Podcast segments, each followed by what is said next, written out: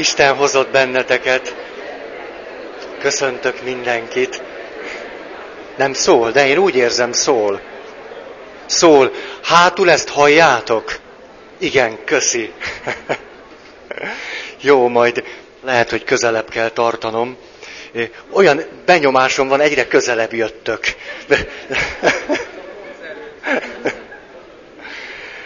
Ott jártunk múltkor, egyrészt, hogy egy csomó tudományos vizsgálódás, kutatás után szembesítsük ezeket a következtetéseket vagy kijelentéseket a Szentírásnak egy történetével, és ezért választottuk ki Máté evangéliumának 15. fejezetéből a 21. verstől a 28. versig.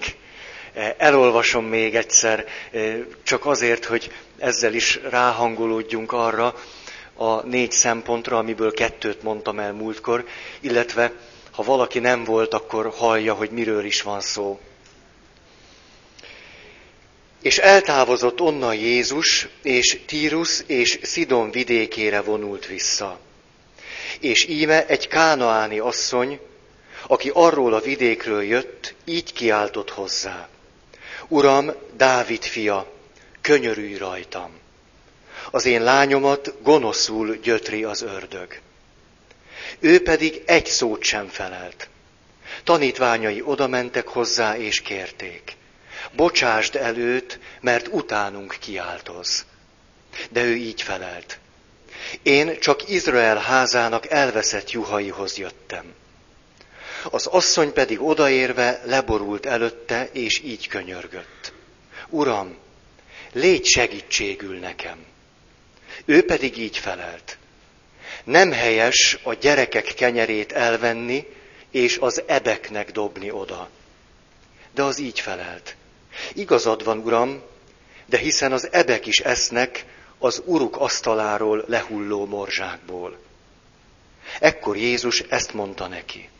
Asszony, nagy a te hited, legyen neked a te akaratod szerint.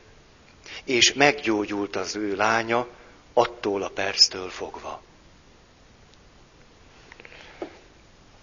Ez tehát a történet, és a négy szempontból az első kettőt csak éppen utalásszerűen hadd mondjam el, az egyikhez olvasok is egy picit. Az első az volt, hogy a mély hit jellemzője, hogy közel merészkedik. Ebben az esetben közel merészkedik Jézushoz, vagy közel merészkedik a másik emberhez, hogy vállalja azt a kihívást, ami a közelségből fakad. Bár ez a közelség valóban minél közelebb vagyok a másikhoz, vagy az Istenhez, annál több ismeretlen tényezőt, annál több kiszámíthatatlan dolgot, és az én fokozott sebezhetőségemet fogja jelenteni. Illetve azt, hogy adott esetben, ahogyan ezt emlegettem már nektek a katonaságból jól bevált tapasztalatból, hogy aki sokat kérdez, annak sokat válaszolnak. Vagyis aki közel-közel megy a másikhoz, hallhat olyasmit is, ami nincs ínyére. Ez már a közelséggel együtt jár. Martin Bubertől szeretnék idézni az Én és Te című könyvből, ahol ő a távolságról a következőt mondja, azzal kezdi a gondolatát, hogy kezdetben van a kapcsolat. És az ember egyik legnagyobb fájdalma, amikor szeretne közel kerülni, de ez nem sikerül. És hogy az arhaikus népek a közelséget nem ebben az elvont szóval fejezik ki, hogy közel vagy távol, hanem kapcsolatot, viszonyokat mondanak. És a következőt írja. Ahol mi azt mondjuk messze, távol, ott a Zulu mondatszót mond, ami annyit tesz. Ott, ahol az ember ezt kiáltja, anyám, elvesztem. A tűzföldi benszülöttek túlszárnyalják a mi analitikus bölcsességünket ezzel a hét szótagú mondatszóval, amelynek pontos jelentése a következő. Nézik egymást. Mindketten azt várják, hogy a másik ajánlja föl, hogy megteszi azt, amire mindketten vágynak, de nem merik megtenni. Ez a tűzföldi indiánoknál a távolság, a messzeség. Ebben a képben, kapcsolati képben foglalható össze. Ez tehát az első, hogy a mély hit jellemzője az evangélium, a kinyilatkoztatás szerint, hogy merek közel kerülni. A másik, hogy kitartó és rugalmas. Kitartó, de rugalmas. Ha meg szeretnénk ezt jegyezni, akkor talán úgy lehetne leginkább, hogy mit jelent az, ha a hit csak kitartó akkor mondjuk az az ember juthat eszünkbe a Szentírásból, aki közel 30 éve várja, hogy meggyógyuljon. Hihetetlenül kitartó, de nincs benne semmi rugalmasság. És a másik, hogy mit jelenten egy olyan hit, amely annyira rugalmas, hogy nincs benne semmi kitartás. Az meg semmivé foszlik. Tehát a kettő együtt, kitartó és rugalmas. Még ide lehetne azt mondani, hogy, hogy az asszony kapcsolat fölvételében egyszerre jelenik meg az, hogy nagyon pontosan tudja, hogy mit akar. Jézus utal is erre a gyógyulás előtt. Azt mondja, legyen úgy, ahogy te akarod. Mert az asszony nem csak akart valamit, nagyon következetesen cselekedett is. Tudta, hogy mi az, amit ő tehet.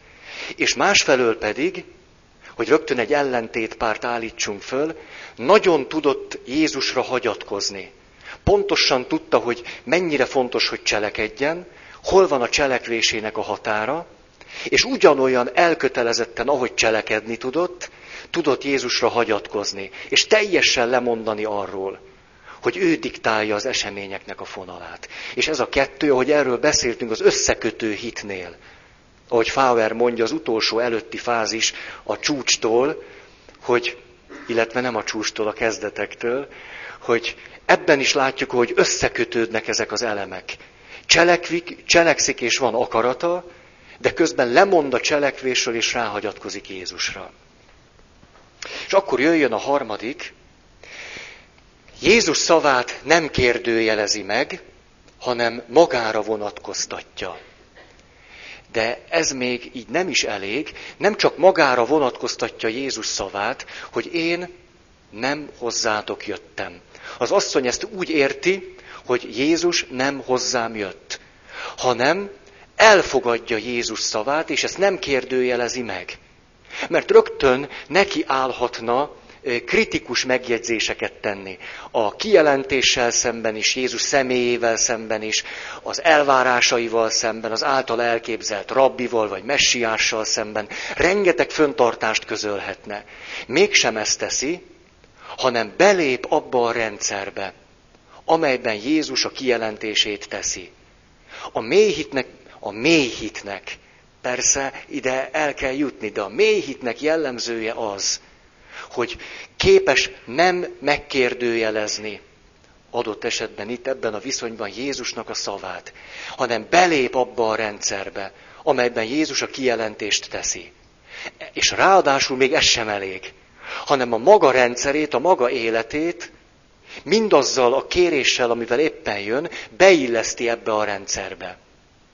És a két rendszer képes összekapcsolódni, és ő képes ez alapján cselekedni. Vagyis átveszi Jézus gondolatát. A zsidókhoz jöttem, mert ők a választott nép tagjai. És az asszony nem mondja azt, amiről az előbb mondtam, hogy de hát hogy, hogy. Miféle megváltás ez? Elfogadja Jézustól. És utána tovább szövi Jézusnak a gondolatát, hogy igen, Uram, ha ez így van, és te azt mondod, hogy nem vetjük oda a gyermekek ételét a kutyáknak, akkor viszont, és már benne is van a képben.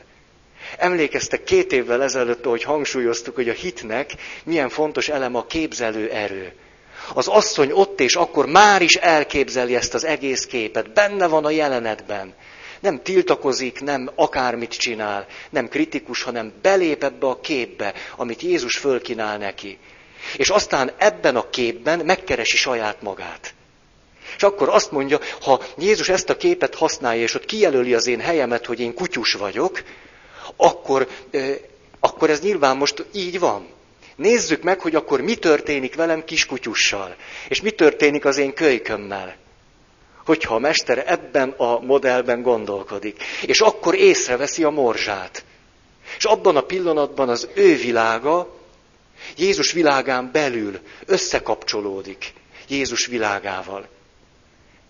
És jön ez a zseniális mondat, amit, amit egy olyan pillanat tud csak megszülni, ahol egy valódi találkozás van.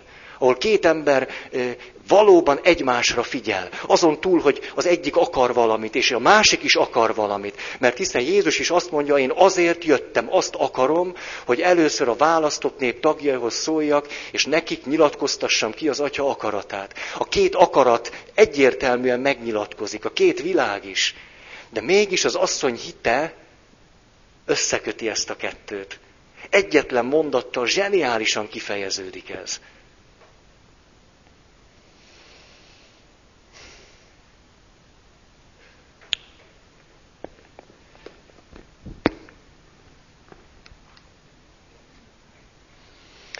Egy történetet hadd olvassak föl Örkény Istvántól, az ő életéből, hogy mit jelent az, amikor, amikor két élet összekapcsolódik egymással, és abból akár ez lehet Isten és az ember élete, és ebből valami születik. A legelső munka, amire kikerültem, erdőírtás volt. Örkény Istvánt elviszik munkaszolgálatra, és Oroszországban van, 3000 kilométerre Budapesttől. Fakitermelés. Talpfákat termelünk ki. A bányamunka mellett a legnehezebb munka 5500 kalória kell hozzá. Rendkívül nagy élmény volt a fizikai munka. Bekerültünk egy erdőbe, párokra osztottak, kaptunk egy-egy szalagfűrészt, meg fejszét páronként. És be az erdőbe, ahol nekünk senki egy szóval nem mondta, hogy mi van. Ott álltak ezek a mérhetetlen nagy fák, és ott álltunk mi, mint törpék, teljesen hülyén. Én bennem mindig volt valami kezdeményező energia, egy német organista zeneszerző volt a partnerem, egy szóval favágásban épp oly járatos, mint én, és néztük azt a fát. Mondom, kamerát, kezdjük. Fogtuk magunkat, még mindenki hülyén állt és bámult, mi ketten beakasztottuk a fűrészt a fába, és elkezdtük húzni. És egyszer csak a fűrész beakadt. Húztuk. Meg sem moccant. És akkor előkerült az egész csoportunkban a legmujább, aki eddig egy szót sem szólt, egy olyan csöndes kis ember, odajött és azt mondta, Előbb kibaltázni kérem. Mondom, mit csinálni? Elvette a baltát, és kibaltázott egy éket. Aztán most húzzuk ki ezt a fűrészt. A túloldalára beillesztette, és azt mondta, ne nyomják, csak húzzák. Nem nyomunk semmit, nem nyomunk, úgyhogy elkezdünk húzni. Ebből az emberből három nap alatt tekintély lett. Ő lett a vezető, a szervező, ő lett minden. Mi pedig végrehajtottuk, amit mond. Az a pillanat, mikor valaki 3000 kilométerrel Budapesttől egy teljesen lehetetlen, elviselhetetlen, szörnyűséges helyzetben nekiáll, hogy na akkor ezt csináljuk meg. Ezek a nagy pillanatok, mikor nem az van, hogy kerülök én ide, ezek a rohadt nagy fák, és leül és elkeseredik, hanem akkor húzzunk neki. És a másik, aki azt mondja, ezt így kell csinálni. Most Örkény Istvántól majd fogok még egy-két ilyen rövidke történetet mondani, nekem ő egyik kedvencem. Úgy se bírom ki, hogy évente egyszer egy-két történetet nem mondjak tőle. Zseniális. Na. Ez volt tehát a harmadik szempont, amit nem akarok hosszabban húzni, pedig lehetne nagyon-nagyon hosszan beszélni erről. De jó pár elemét már mondogattam, úgyhogy talán nem érdemes. A negyedik, hogy ebben a helyzetben pedig az asszony Jézusra figyel, és semmi másra. Jézusra figyel, az ő történetére, arra, amit Jézus mond, és ami az ő szándéka, belép ebbe a történetbe, de a figyelme nem a gyermekénél van. Főleg nem saját magánál van. Múlt alkalommal itt volt egy papbarátom, oda jött hozzám az előadás után, és rögtön mondta, hogy, hogy szerinte ez hogy van. Nem látom most, de nem baj. Minden esetre látjátok, milyen jó, hogyha vannak itt papok, azok rögtön megmondják, hogy mit hogy kell gondolni. Úgyhogy azt üzente nektek, hogy ezt úgy kell gondolni, hogy azért olyan szép ez a történet, mert ez a, az asszony nem magával törődik. Ezért lenyeli azt a sértést, amit Jézus mond neki, hanem számára annyira fontos a gyermeke, hogy ezért képes önmagát zárójelbe tenni, önmagától elvonatkoztatni, hiszen nem ő a fontos, hanem a gyermeke. Szerintem ez a történet ennél sokkal szebb. Az asszony ezt nem gondolja sértésnek. Egyáltalán nem. Mert teljesen benne van abban a világban, amit Jézus közvetít felé. És ott megtalálja a helyét, meg a gyerekének a helyét is. Tehát a figyelme összpontosul arra a helyzetre, Jézusra és Jézusnak a szavára. Ugye emlékeztek rá, hogy ez milyen rendkívül fontos, hogy a, a mélyen vallásosságnak minden vallás tekintve az egyik egyetemes ismérve az, hogy az illető képes a figyelmét összpontosítani. Még egy ilyen helyzetben is.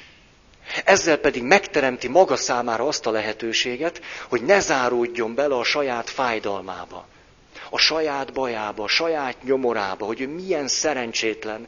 És nem csak szerencsétlen ő, szerencsétlen a gyereke, még Jézus is így beszél hozzá. Milyen egy szemétségettől a világtól ez. Hogy volna egy valaki, aki már másokat meggyógyított, és az tessék őt elhajtja. És ezzel befejeződik az élet, bár még él 30 évet. A figyelemnek az összpontosítása egy ilyen helyzetben kulcsmomentuma az erős hitnek. Csíkszent Mihály Mihályra gondoljatok meg arra, amit ő irogatott. Na most itt történeteket fogok mondani. Az első, ezt tegnap hallottam egy nagypapáról. Tökéletesen valós a történet. Az illetőt először, második világháború, el már nem él. Nem él, de magas kort ért meg, és először elvitték olasz hadifogságba. Akkor ő egyébként egy mérnök ember volt, az olasz hadifogságot arra használta föl, hogy megtanuljon olaszul. Miután onnan haza verekedte magát, a háború után elvitték az orosz hadifogságba, ahol az időt azzal töltötte, hogy megtanult oroszul, majd pedig arra gondolt, hogy miután még marad egy kis ideje, azon túl, hogy napi 16 órát kell dolgozni, a hát ilyen cella, vagy nem tudom milyen körlet, vagy valamilyen társa éppen finn volt, ezért őtőle két év alatt megtanult finnül. Mikor hazajött, akkor a gyerekei úgy emlék, gyereke mesélte ezt el, aki már idős ember maga is, azt mondták, hogy a nagypapa olyan volt, hogy egyetlen rossz szót nem mondott ezekről az évekről, hanem azt mondta, hogy fantasztikus, hogy ő mennyi helyre juthatott el. Ez ugye az ötvenes években valóban komoly értéknek tűnhetett, bár biztos, ha megkérdeznek minket, azért mégse választottuk volna. Minden esetre ennek a néhány év munkaszolgálatnak kapcsán az addigi négy nyelv ismeretét hétre bővítette, majd utána elvégzett még két egyetemet, közgazdász lett, majd jogász, és miután életpályája csúcsára érkezett, akkor bérszámfejtő volt Dorogbányán, amely egy mint tudjuk, nagyon, nagyon fontos hely, és ez a munkakör is egy kifejezetten neki való volt. A gyerekei megint csak úgy emlékeznek erre vissza, hogy a nagypapa, hát illetve ez a papa, de hát, hogy mindig vidám volt. Persze ez most egy ilyen guztustalan történetté kezd alakulni, de szóval, hogy éppenséggel attól, hogy hét nyelven beszél és van három diplomája, még eh, nem panasz fakadt az ajkáról, amikor az unokáival labdázott, mert azt éppenséggel az ötvenes években is lehetett. Úgyhogy ő az ötvenes években is szeretett az unokáival labdázni. Így telt el az ő élete. Könybe szökött a fiának a szeme. ahogy, ahogy beszélt róla. Pedig hát már ő is 60 körül van. Nagyon. Azt találtam neki mondani, hogy, hogy hát ezek az igazi nagy emberek. És hogy milyen érdekes az igazi nagy emberekről, milyen keveset tudunk.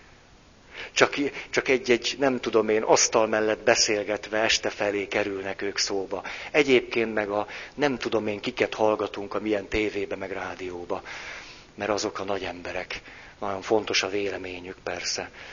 A másik, az nem jut eszembe. Milyen jó, hogy fölírtam a papírra. Csak úgy szeretném, ha eszembe jutna. Az olyan meggyőző lenne, nem, hogy van egy előadó, és tudja, hogy mit akar elmondani. Me- megnyugtató lenne számotokra is. Hát csak eszembe jut. Ha, Zsolt, nem igaz. Előveszem a papírt. Ja, ez az. Mond, tudtam, hogy eszembe jut. A, ez pedig egy örmény atyáról szól, mint kiderült, ezt egy temetésen hallottam, vannak ilyen szép események. Például, hogy megyünk a ravatolozóból ki a sírhoz, és odaáll egy ember, és elkezd nekem beszélni. Nem tudom miért, hogy, hogy egy ilyen belső kényszer fűtötte, hogy ő elmeséli ennek az örmény papnak a történetét. Így volt, hogy mondom, Óbudai temető mondjuk három héttel ezelőtt. Azt mondja, hogy 45 előtt Bécsben volt örmény szeminárium. Ezért ez az illető török, török volt egyébként, török nemzetiségű, de elment, elment ebbe az örmény szemináriumba, Bécsbe, ahol hatan végeztek, ha jól emlékszem, talán 44-ben. Ezért, mikor ő végzett, akkor elindult hazafelé, csak hogy itt ragadt Budapesten, mert akkor itten háború volt. Ezért aztán itt jelentkezett szolgálatra, és ha már itt volt, és éppen pár ezer zsidó ember, meg tízezer került be a, ezekbe a táborokba Budapesten is, meg sok helyütt, ő elkezdett kereszt, hamis keresztlevél papírokat becsempészni ezekbe a táborokba. Az illető, aki mesélte, ő neki lelki atya volt, azt mondja, hogy olyan 2500-3000 darabot csempészet be az alatt a néhány hónap alatt, amíg erre lehetősége volt. Ezek az emberek megmenekültek attól, hogy őket elvigyék. Miután ezt megtette, meglátogatta az Andrási út 60-at néhány évvel később, ahol fejét, buksiját megsimogatva köszönték meg neki áldozatos tevékenységét, és amikor onnan kijött, akkor a következőt mondta. Úgy megszerettem itt, most már nem megyek haza. És ténylegesen így történt, néhány évvel ezelőtt halt meg itt Budapesten, örmény papként, annak a kevés örménynek a lelkipásztora volt, aki itt, itt élt, vagy itt él Budapesten.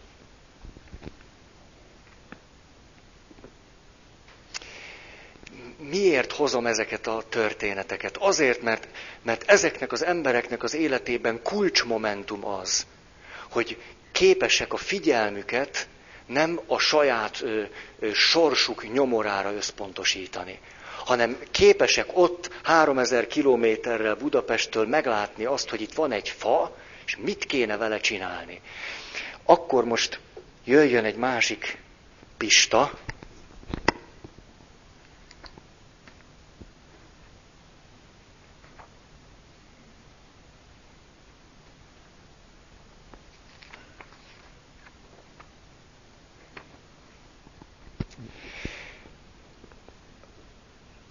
Örkény István számomra azért olyan zseniális, mert a leghihetetlenebb, kegyetlenebb helyzetekben tud valami egészen másra figyelni.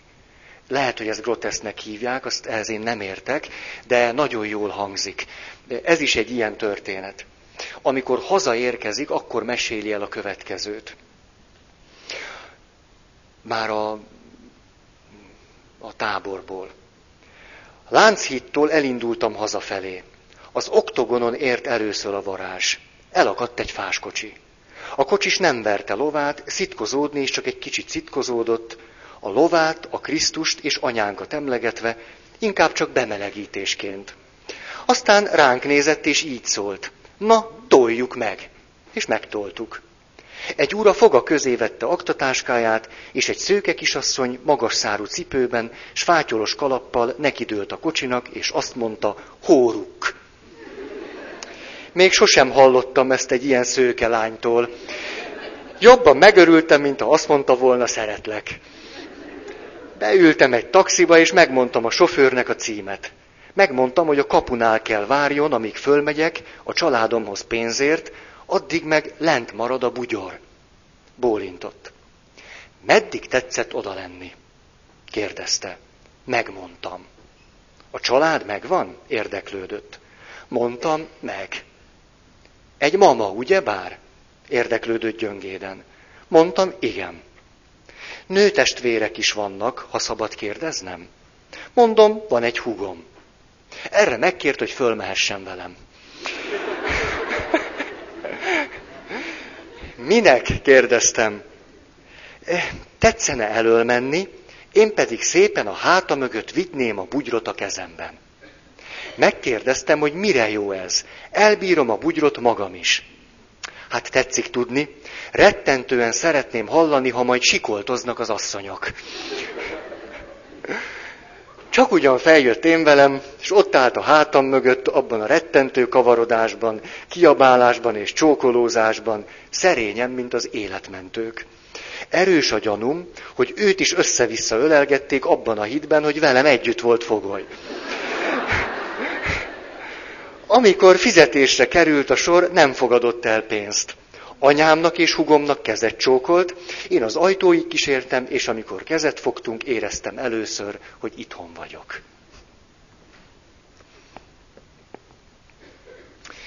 Tehát a mélységes hit jellemzője az, hogy látszólag ezeket a morzsákat, amelyek az átlagember számára tökéletesen észrevehetetlenek, jelentéktelenek, értéktelenek, érdektelenek, észreveszi.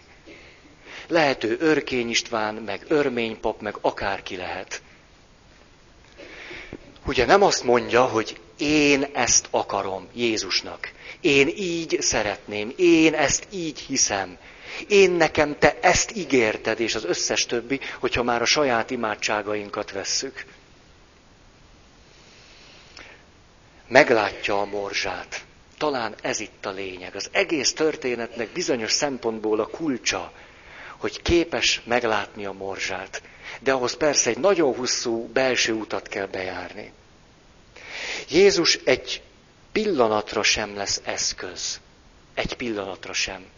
Jézus nem az az automata, aki kiadja a gyerekének a gyógyulását, hanem egy élő, eleven találkozásban vannak. Koránból hadd idézzek egyet.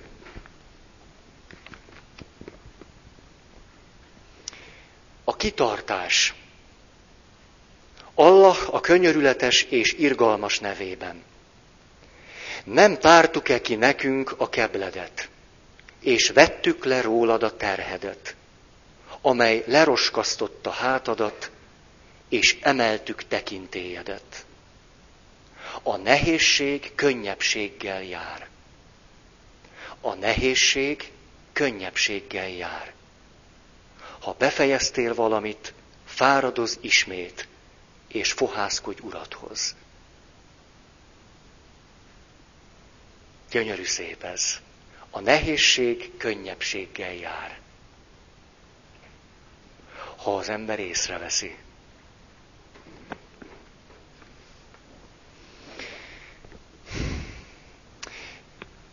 Na most,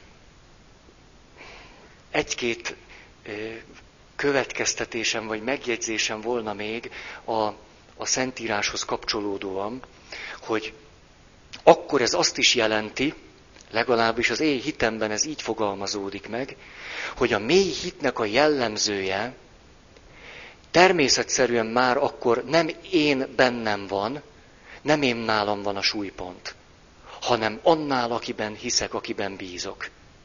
Vagyis akkor megtörténik az, hogy az én hitemnek az alapja nem az, hogy én hiszek, hanem az, hogy Jézus hisz bennem. Azért vagyok Jézusnál, mert ő bízik bennem, és én válaszolok az ő bizalmára.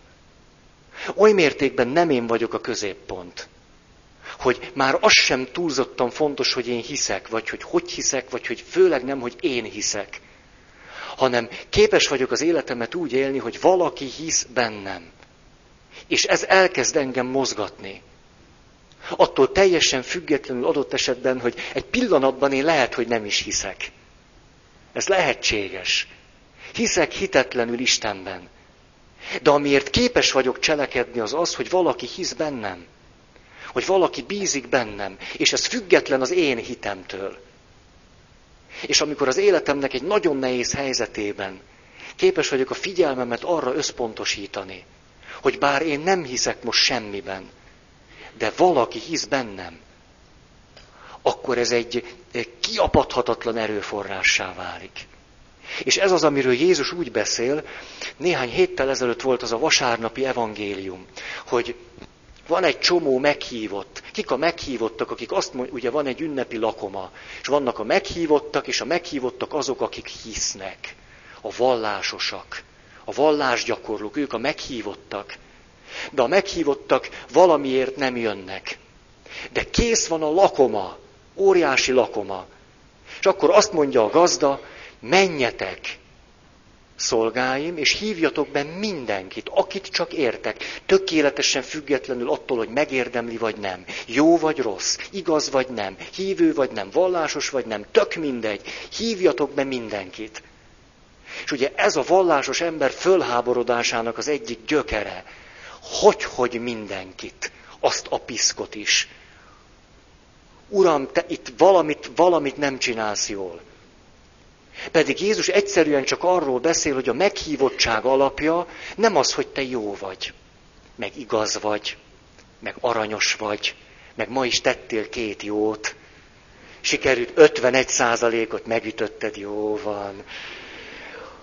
A meghívásnak nem nálad van az alapja. Mi képesek vagyunk a hívő életünket ebben, ebben a gondolatban élni.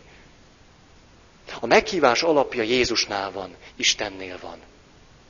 És ez ebben a képben foglalható össze, kész van a kaja. Így, ilyen egyszerűen. Szól anyuci, és nem azt mondja, gyerekek, aki megérdemelte, jöhet enni. Hát, nem kívánunk senkinek ilyen anyucit. Hanem a meghívásnak egyetlen föltétele van, ha kész van a kaja. Különben nem hívogatjuk egymást, mert azért mégiscsak. Tehát kész van a kaja, gyertek.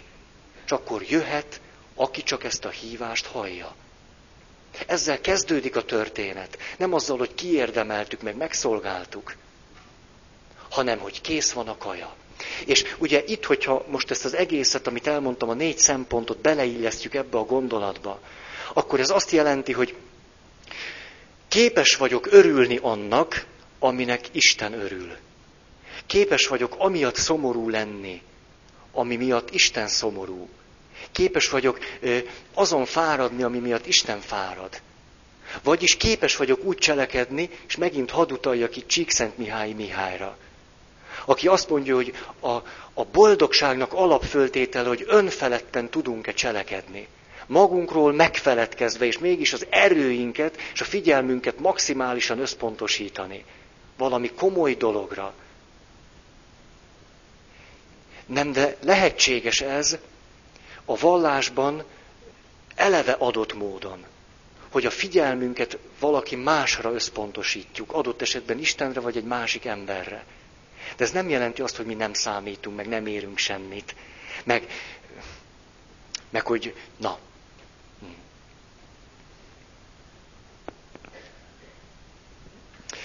Egyébként a... Sziasztok! Egyébként a második vatikáni zsinat pontosan így fogalmazza meg a hitet. Azt mondja, a hit válasz a kinyilatkoztató Isten önközlésére. Ez a hit. Nagyon izgalmas ez a, ez a definíció, mert nem belőlem fakad a hit ebből az eset, ebben a definícióban, hanem Istenből. Én nálam a válasz van. Akkor elkezdtem játszani ezzel a szóval, hogy mit jelent az, hogy valaki meghívott, vagy valaki választott. Jézus azt mondja, nagyon sokan vannak a meghívottak, de nagyon kevesen a választottak. Ez nem azt jelenti, hogy, hogy Jézus aztán végül nagyon keveset választ ki. Nem. Hanem arról van szó, nagyon kevesen vannak, akik a hívásra válaszolnak. Akik az életüket képesek egy ilyen viszonyban elgondolni és élni, hogy én az vagyok, aki a hívásra válaszol. Ezért vannak kevesen választottak, nem azért, mert az Isten csak keveseket hív meg, vagy keveseket választ ki. És ezért a választott ember az, aki, jó ez a szó, egyrészt választott, másrészt ő az, aki választott. Ugye ezt értitek most, nagyon világosan, világosan körbeírtam. Tehát ő az, aki tudott dönteni. Ő valóban választott ebben a hívás szituációban azzal, hogy válaszolt. Ezért is választott, mert ő válaszolt. Megszületett benne a válasz. Persze lehet, hogy ez így bohóckodás a szavakkal. Nagyon jól esik. Szóval ne, ne így, vagy szóval miért ilyen negatívan akarom mondani, hogy, hogy szóval az, hogy az ember választott-e vagy nem, az nem Istenem múlik. Istenen a hívás múlik, a hivatás, az meg van. Abból indulhatunk ki, hogy az mindenki felé van. A válasz az, ami nincs mindenki felől. Az Isten felé.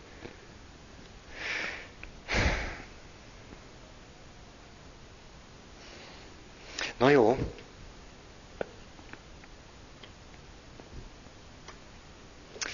Még egy utolsó történet.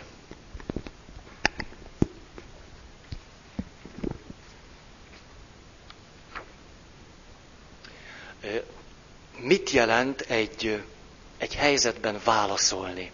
Egy helyzetben hallani, hogy valaki hív, ennek a meghívásnak eleget tenni, és ezáltal válaszolni, és ezáltal választottá válni.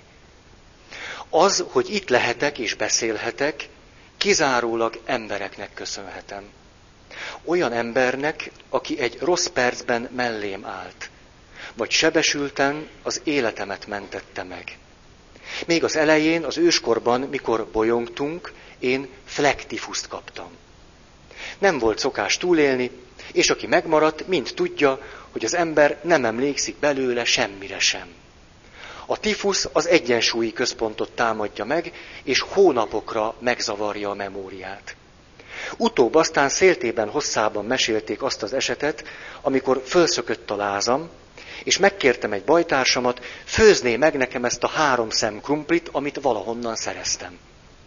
Majd három hétre elvesztettem az eszméletem. Mikor magamhoz tértem, megkérdeztem, kész már a krumpli. Ez a bajtársam meg végig velem maradt egy szétlőtt malomban, etetett és itatott.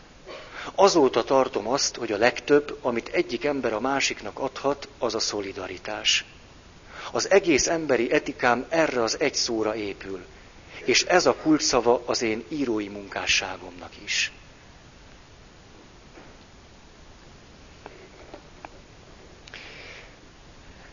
Ezzel most befejeztem a tudományos megközelítéseket, legalábbis a hit, mint fejlődő folyamat, aztán a vallási ítéletalkotás sorozata, és ez összehasonlítva a Szentírásnak egy rövidke részével. Két dolog van még, ami lehet, hogy igen, mind a, az egyiket el tudom mondani, a másikban meg belekezdek. Létezik egy nagyon-nagyon ősi szempontsor, ez pedig a hinduizmusban olvasható, hadd hozzam ezt is nektek. Egyszerűen csak azért, hogy, hogy amit most néhány évtizede ennyire fölkaptak, és ennyire, ennyire csinálnak a vallás lélektanászok, meg szociológusok, meg mindenkik, hogy ez már volt 2500-3000 évvel ezelőtt is. Ugyanúgy megalkották a hinduizmusban bőven Krisztus előtt a hit fokozatait. Erről szeretnék nektek beszélni, és egy-két rövidke részletet is felolvasni. Egyrészt azért, hogy milyen az, amikor a valláson belül jön létre egy ilyen mondjuk szisztéma. Hogy a valláson belül a vallásos ember hogyan látja ezt a kérdést. Nagyon-nagyon érdekes. Na. Az embert háromféle alapvető jelleg, beállítottság, attitűd jellemzi, mondja a hinduizmus, legalábbis ahogyan ez a Mahabharátában, és azon belül is a Bhagavad Gita-ban olvasható. Ez a háromféle beállítódás, a, mert több fordítást is összevetettem, miután a szanszkrit nyelvtudásom gyenge, hogy minél árnyaltabban tudjak nektek beszámolni, tehát a, a fordításokban így hangzik, az egyik az összhang vagy jóság úgy nevezik, hogy ez egyfajta beállítódás, egyfajta viszony a világhoz, viszony az emberhez, az Istenhez, egyfajta kötőerő, ami az embert az életben tartja, ami az életét alapvetően megjellegzi. Tehát az első összhang vagy jóság. A második a szenvedély. És a harmadik sötétség vagy tudatlanság.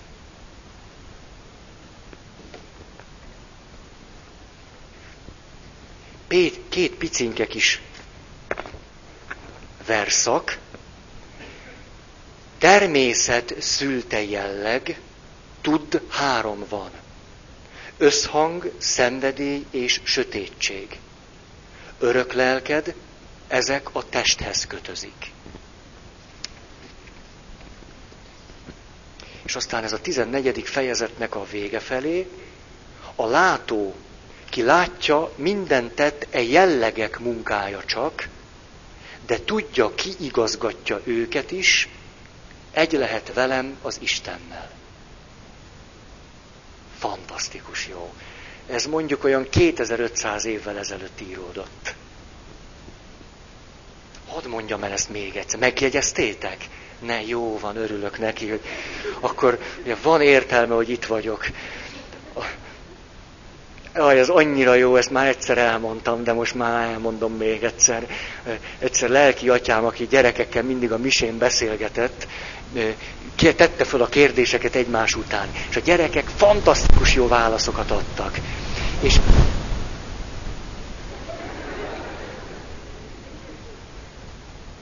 mit kéne most átgondolnom? Szóval nagyon jó válaszokat adtak, és ez bizonyos szempontból, most persze egy kicsit kisarkítva mondom, a pap ettől egyre jobban összezsugorodott, és végül aztán föltett egy irgalmatlan nehéz kérdést, mire egyetlen gyerek se tudott válaszolni. És akkor egy ilyen nagy kő leesett a szívéről, és azt mondta, na látjátok gyerekek, ezért vagyok én itt. Úgyhogy ezt elmondom még egyszer ezt a verszakot. A látó, ki látja, minden tett e jellegek munkája csak, de tudja, ki igazgatja őket is, egy lehet velem az Istennel.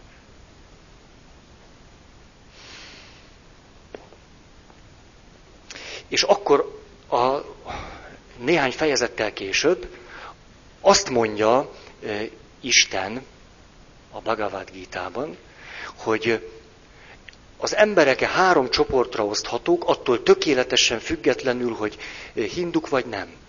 Hogy jók vagy rosszak. Hogy vallásosak vagy nem.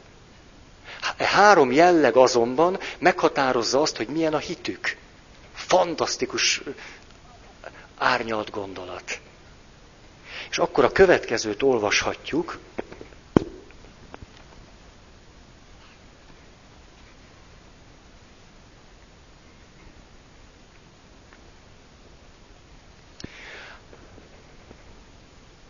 Háromféle a hit, hald meg. Ezt szent összhang, vagy szenvedély, vagy sötétség irányítja a szív természete szerint. Testvérem, olyan minden hit, amilyen az egyéniség. Hit a lényege lelkednek. Mondd, mit hiszel, s tudom, ki vagy. Ezt már egyszer említettem, de most hadd olvassam tovább. Az összhang Istenekben hisz tündérekben a szenvedély. A sötétség lidérceknek vagy holtaknak áldozik. Tehát az összhang Istenekben hisz, tündérekben a szenvedély, a sötétség lidérceknek vagy holtaknak áldozik. És akkor még három szempontot hadd mondjak, hogy eh, hogyan különíti el ezeket a típusokat a hindu kinyilatkoztatás. Az áldozat szempontjából azt mondja, hogy aki a jóság vagy az összhang kötőerejében van, az a következőt teszi, amikor áldozatot mutat be. Az az áldozat szabályos, nincs benne önérdek, és szent kötelességként teszi. Itt a kötelesség szót hadd értelmezzem egy picit. Ez nem azt jelenti, hogy, hogy ez egy külső kötelesség, amit ő mint törvényt megtart attól függetlenül, hogy mi van a szívében, hanem szent kötelességnek tekinti ő maga is a szíve mélyén. És ezért teszi. Aki a szenvedély hitében él, az ugyanúgy mutat be áldozatot. De az áldozata számító lesz. Képmutató, önző vagy kérkedő. Aki pedig a sötétség vagy tudatlanság embere, és így hisz, az pedig szabálytalanul fogja e áldozatot bemutatni. Ez áldozatot. Ugye? Ezen áldozatot bemutatni. A vezeklést illetően a következő. Aki az összhang és jóság szemléletében él, az vezekelni tisztelettel fog, becsületesen. Nem fog a vezeklése közben ártani másnak. Önuralom fogja jellemezni, és tud majd hallgatni. Jó indulatú lesz, és önzetlenül vezekel. Aki szenvedélyes, az gőgösen fog vezekelni. Nagyra vágyás lesz benne. Hiú lesz a saját vezeklésére. Hírvágy fogja őt fűteni. A vezeklése csapongó lesz, és ideiglenes. Mondjuk a bőjtje, nagy bőjt, stb. Jaj, ez jól esik, van, aki elmosolyodott. Aki a sötétség embere, az is fog vezekelni, de más kárára. Illetve magát fogja kínozni. Ez többszörösen is megjelenik, gyönyörű lesz majd ez a vers, ezt szeretném elolvasni. Hogy az a vezeklés, amelyben a vezeklő önmaga ellen fordul, önmagát nem értékeli, vagy pusztítja, vagy testét sanyargatja, az a vezeklés a sötétség emberére jellemző. Ez igen komolyan elgondolkodtató nekünk keresztényeknek hogy mit is gondolunk a testünkről. A Szentlélek templomaként tekintjük-e, és a vezeklésünk ehhez igazodik-e? Természetesen, hát önfegyelem, önuralom, egy csomó, világos, hogy, hogy a testünkkel valamit kezdeni kell. De hogy ezt hogyan csináljuk, és mit gondolunk a testünkről. Mert éppenséggel, hogy Szent Ferenc a tüskebokorba ugrál, mikor bűnös gerjedelmet fogják el, ez még nem olyan nagy baj. A kérdés, hogy közben mi van a fejében. Mert az, hogy mi van a fenekében, az másodlagos, hogy hány tüske fúródik bele, mert az a tüske lehet neki javára, meg kárára is. A kérdés, hogy mi van a fejében. Hogy miért ugrál szentünk a tüskebokorba. A harmadik pedig, hogy hogyan fog adományozni a különböző hitű ember. Aki a jóság és összhang eh, hitével él, az bármilyen helyzetben képes arra, hogy adományozzon. Nagyon szép ez a gondolat, jó helyen, jókor és jónak ad. Fantasztikus. Aztán természetesen nem viszonzást várva fog adni. Aki a szenvedély életét éli, az viszonzás reményében fog adni. A saját hasznát fogja benne keresni, vagy pedig, ha ez nem így van, kelletlenül ad. Mint ahogy mi a becsöngető koldusnak. már papok, ami alatt ezt értettem. Ja, múltkor hallok egy történetet. Van egy-két atya, aki egyház megyénkben komoly hírnévre tett szert.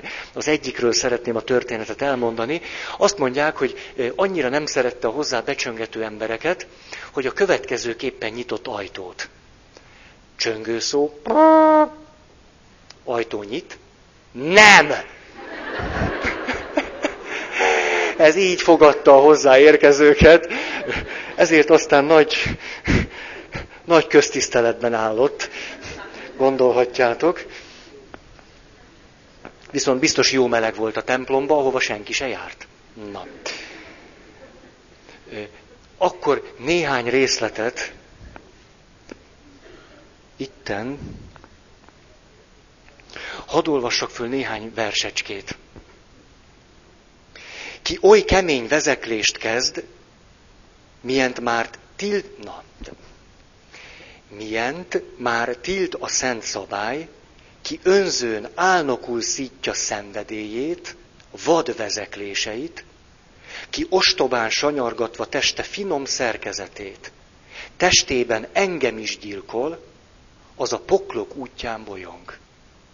Ez aztán kemény kijelentés ahogy az Isten erről beszél.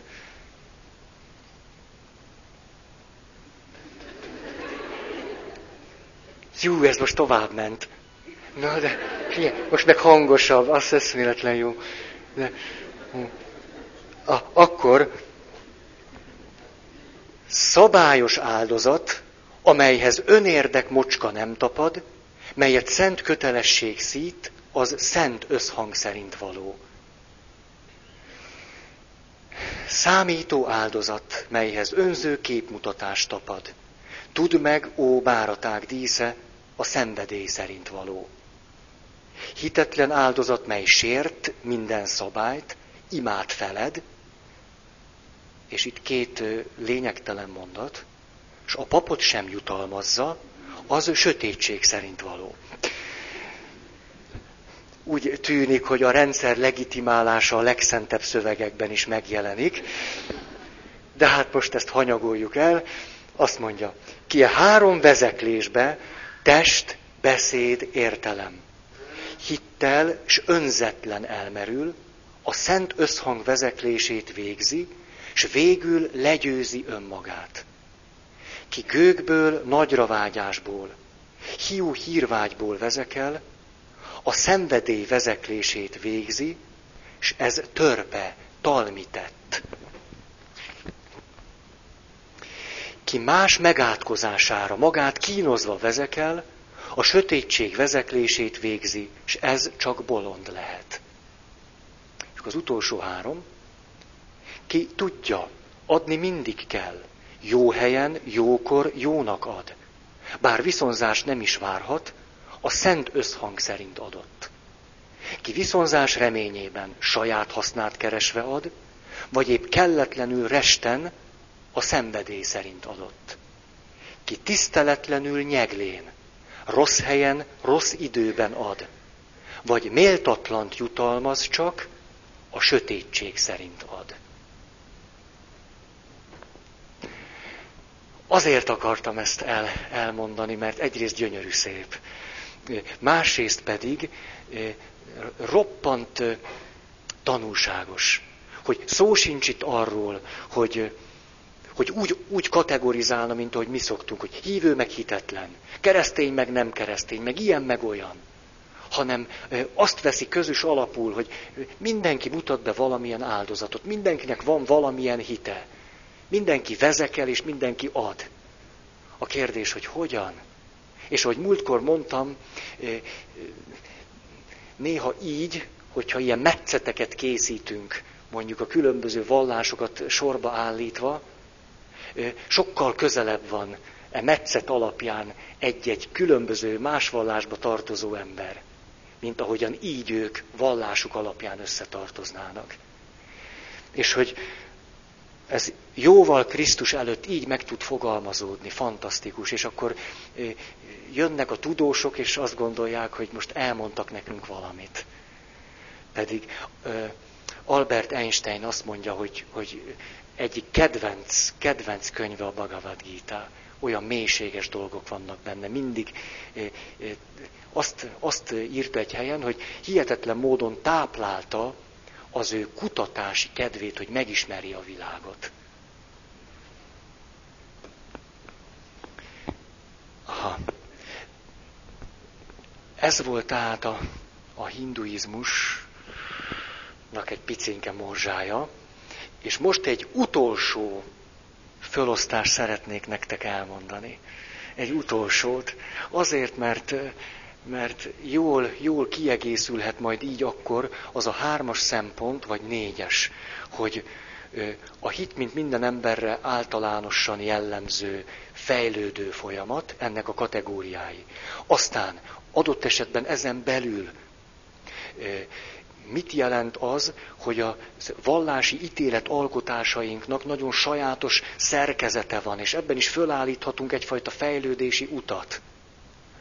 Aztán kis intermedzóként volt a Szentírás, meg a Bhagavad Gita, és most pedig egy harmadikkal egészítenénk ki ezt a két rendszert, ez pedig az erkölcsi cselekvés motívumai.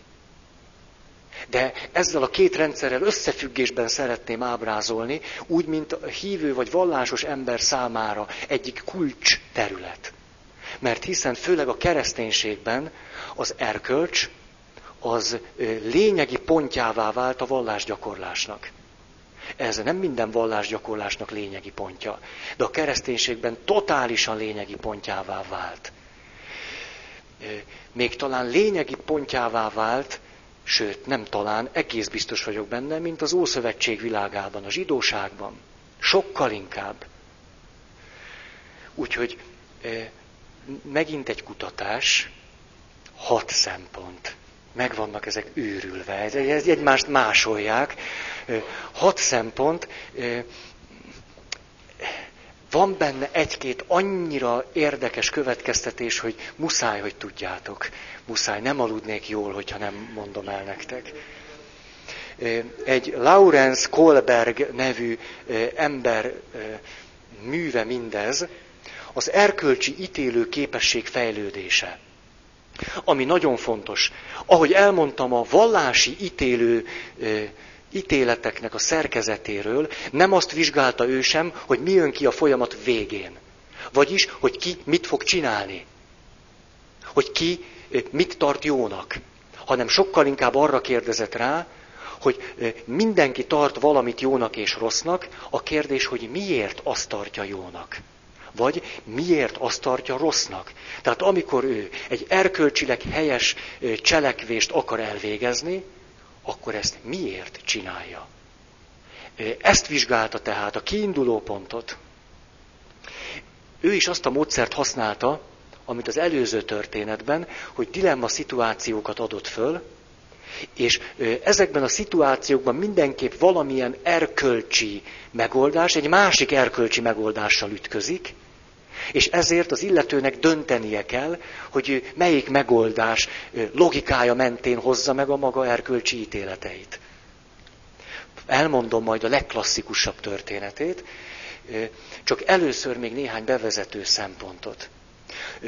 Azt fogalmazta ő meg, hogy nem vizsgálhatjuk csak az ember erkölcsiségét az alapján, hogy mi jön ki a dolgok végén.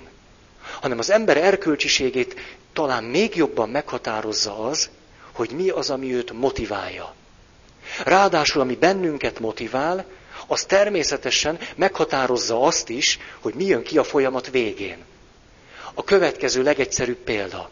Ha engem az indít arra az erkölcsi cselekvésre, hogy ne lopjak, hogy el szeretném kerülni a szégyent, ami a lebukással együtt jár, vagy nem szeretném, hogyha följelentenének, és nem tudom, milyen eljárás indulna ellenem, akkor az én erkölcsi tettemnek a motívuma egyáltalán nem csak az erkölcsileg helyes irányba fog hatni.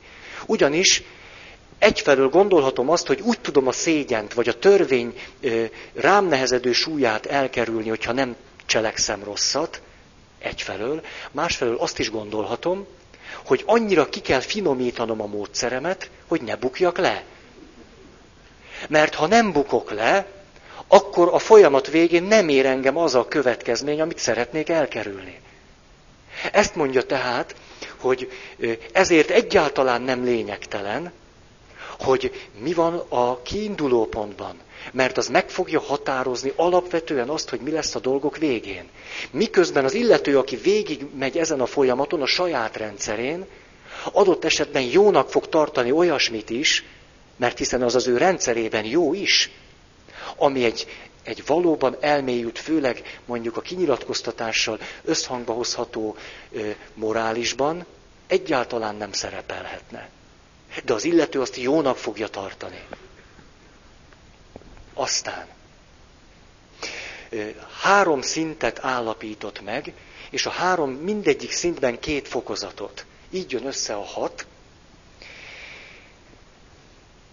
És a következőt mondta még. Az erkölcsi ítélet struktúrája nem egyezik az erkölcsi cselekvés struktúrájával. Mit is jelent ez? Egy nagyon egyszerű példa, hogy lehetséges az, hogy én egy bizonyos helyzetben hazudok. És mégis abban a helyzetben ez a hazugság morálisan értékesebb tett, mintha őszinte volnék. Vagyis, hogyha én csak a cselekvés felől közelítem meg a kérdést, akkor hazudni mindig bűn lesz. A helyzet persze árnyalódik, hogyha a szándékot meg a körülményt hozzáteszem, de akkor, akkor már, e, már eleve kibővítettem a kört, és nem csak a cselekvésről beszélek. Ő azt mondta, hogy engem nem csak a cselekvés érdekel, hanem az például, hogy kimutatható-e, hogy egy bizonyos helyzetben hazudni erény. Hogy ez lehetséges-e. Nem válaszolom meg.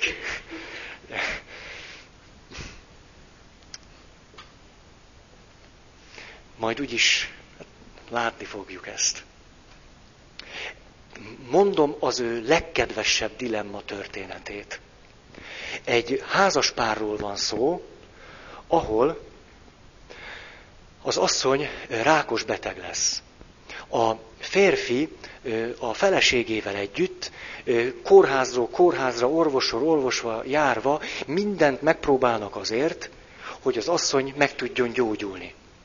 Végül kiderül az, hogy semmi más remény nem kecsegtet eredménnyel, kivéve az, hogy egy gyógyszerész néhány hónappal ezelőtt, bár még kísérleti stádiumban kifejlesztett egy gyógyszert, nem gyógyszert, orvosságot, egy orvosságot, és ez bizonyos kísérletekben jónak bizonyult, meg kellene tehát szerezni ezt az orvosságot. Elmegy a gyógyszerészhez, és szeretné megvenni tőle ezt az orvosságot, vállalva mindazt, hogy ez még nem törzskönyvezetés, az összes többi. A gyógyszerész a következőt mondja. Igen, kérem, hajlandó vagyok eladni ezt az orvosságot, de körülbelül tízszer annyiba kerül, mint a legdrágább orvosság. Az illetőnek azonban már nincsen ennyi pénze. Ezért ö, ö, elmegy, és másnapra összeszedi a pénznek a felét. Megint bekopogtat a gyógyszerészhez, és elmondja neki, hogy meg sikerült megszerezni az orvosságnak a felét, ezt most rögtön kifizeti, utána vagy részletfizetés, vagy egybe csak valamilyen, valamilyen lehetőséget adjon neki, hogy megkaphassa az orvosságot, és ő ki fogja fizetni az egészet. Mire a gyógyszerész a következőt mondja? Nézze! Én egész életemben ezzel a dologgal kísérleteztem. Ez most életem fő műve. Én nem adom magának oda ezért az árért ezt az orvosságot. Én szeretnék gazdag lenni ezen találmányom által. És becsukja a patikát, és az illetőt kitessékeli. A férj éjszaka pedig betör ebbe a patikába, és eldobja ezt az orvosságot. Idáig szólt ez a történet, és itt kellett megmondania az interjú alanyoknak, hogy hogyan ítélik meg ennek a férjnek a tettét, és indokolják meg, hogy miért.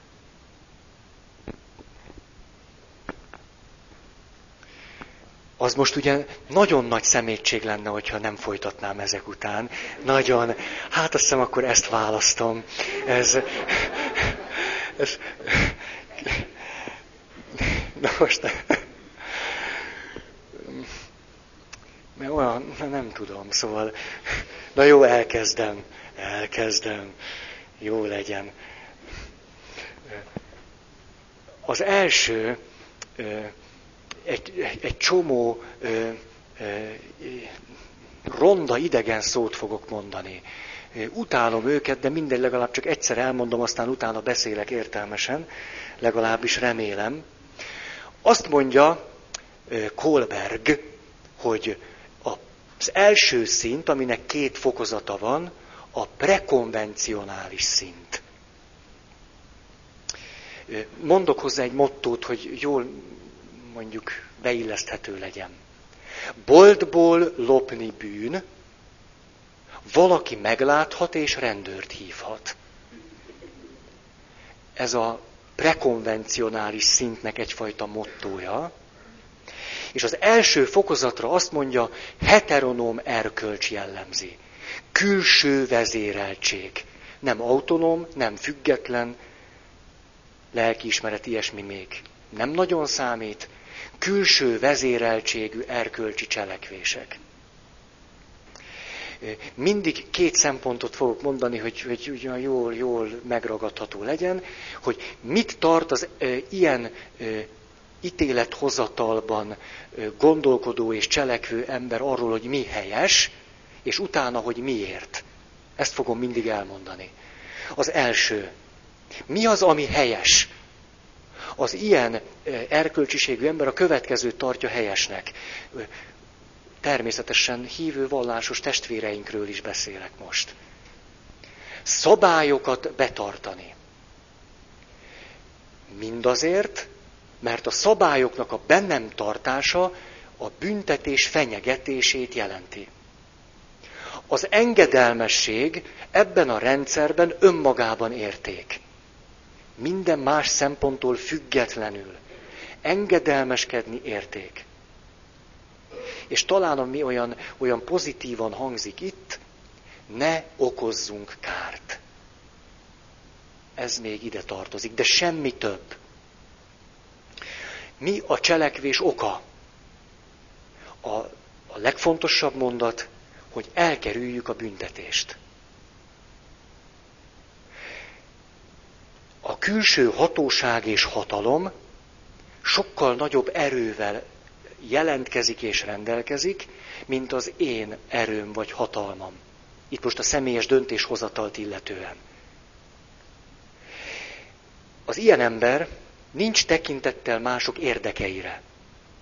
Csak a helyzet külső megjelenése számít saját és a hatóságok nézőpontja fölcserélődik. Ez egy nagyon izgalmas szempont. Tökéletes azonosulás az intézménnyel. És annak a szabályai, mint valami abszolút erkölcs jelennek meg, mondjuk az irodavezető, a püspökatya, az igazgató úr, vagy bárkinek a tetteiben az intézménnyel való totális azonosulás hihetetlen gaztettekre vezette már az embert.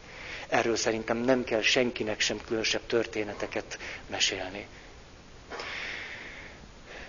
Egyetlen, szó, egyetlen szóval így jellemezte ezt a szintet, egocentrikus. És akkor jöjjön egy-két történet sok-sok évvel ezelőtt már ezt elmeséltem egyszer, lehet, hogy ezt nem kéne mindig mondani, ezt olyan szabadkozásnak szánom, hogy jaj, már nem tud egy normális történetet, csak ezeket a régieket, hogy milyen az, amikor egy kialakult, nagyon komoly struktúrával rendelkező intézmény erkölcsi szempontjai ütköznek valami belsővel és személyessel. 1956 megtörtént, megtörtént. Azzal az atyával beszéltem, aki ezt átélte, vagy csinálta. 56. október 23 és a rákövetkező napok, és a papnövendékek, meg a hatodéves papok is, tehát akik az volt a rendszer, hogy voltak olyan atyák, akik bent maradtak doktorálni, ezért ők már papok voltak, de tulajdonképpen a papnövendékekkel együtt éltek. És október 23, 27, stb. stb. Pontosan érzékelik ők, hogy mi történik kint, de kimenni persze nem szabad. Ez az 50-es évek papnevelő intézete. Tehát a, a zárt struktúra maga szabályolja minden egyébbel.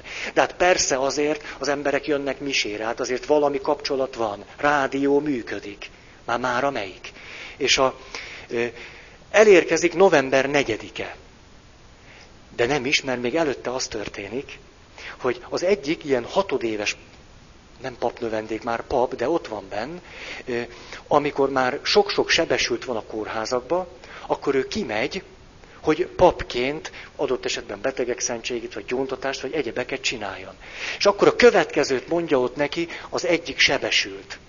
Ránéz a papra, ugye, aki még reverendában van, úgy közlekednek az utcán, és ránéz, és azt mondja ott a betegágyán, és hol voltatok akkor, amikor lőttek? Ezt kérdezi tőle. Akkor a pap visszajön, és elérkezik november 4-e.